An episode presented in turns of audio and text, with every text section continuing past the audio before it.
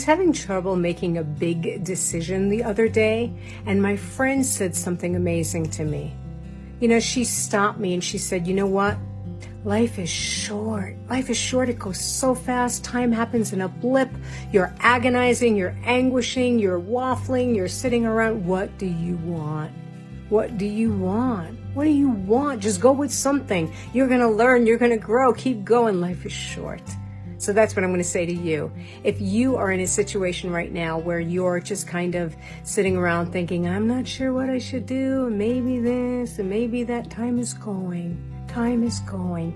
It doesn't even matter what you decide. It matters that you decide from love. And you can decide again and again and again. I give you permission to stay involved. I give you permission to always be creating your life. Let's get moving. Life is short and you have so much good to experience. Short Cast Club